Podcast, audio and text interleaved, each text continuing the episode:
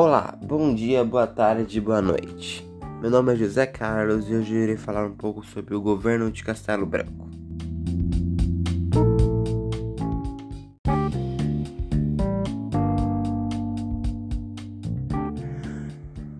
Humberto de Alencar Castelo Branco foi filho de general nascido em 1897, no estado do Ceará. Ingressou na carreira militar em 1918 com os estudos numa escola militar. Tornou-se general do Exército em julho de 1962, durante o governo presidencial de João Goulart, que se deu início em 1961 a 1964. O general Castelo Branco articulou um golpe militar no país, conjuntamente do general Arthur da Costa e Silva, o vice-almirante Augusto Riedemarker e o tenente Francisco de Assis Correia Melo.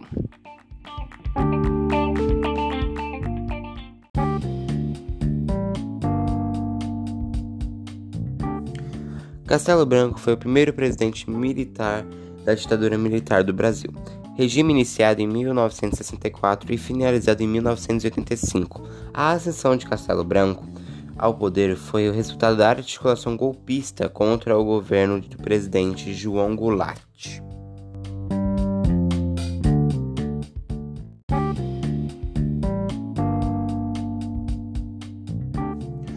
Castelo Branco foi eleito presidente de maneira indireta e seu governo foi conduzido de forma a implantar a base de repressão no Brasil.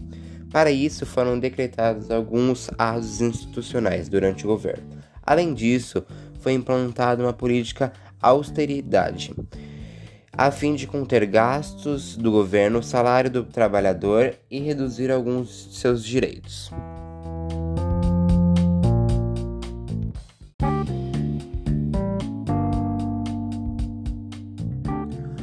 O resultado prático disso foi o início da repressão e do autoritarismo que marcaram os anos da ditadura militar no país. Milhares de pessoas foram expurgadas de suas funções, seja a burocracia civil, seja as forças armadas. Dezenas de políticos também perderam seus direitos e tiveram seus mandatos cassados.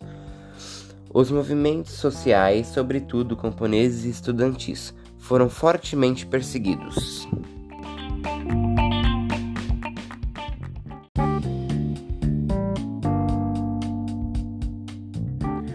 Nos anos do governo de Castelo Branco ocorreram os primeiros casos de tortura e assassinatos cometidos por agentes do governo, dando um tom de uma das marcas da ditadura no Brasil: o terrorismo de Estado.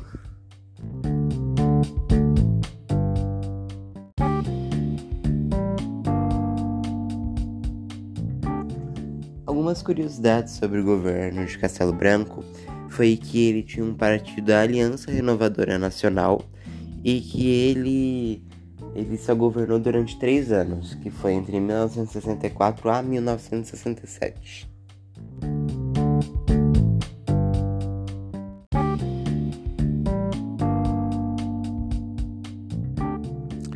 Bom, obrigado. Esse foi mais um podcast e até a próxima.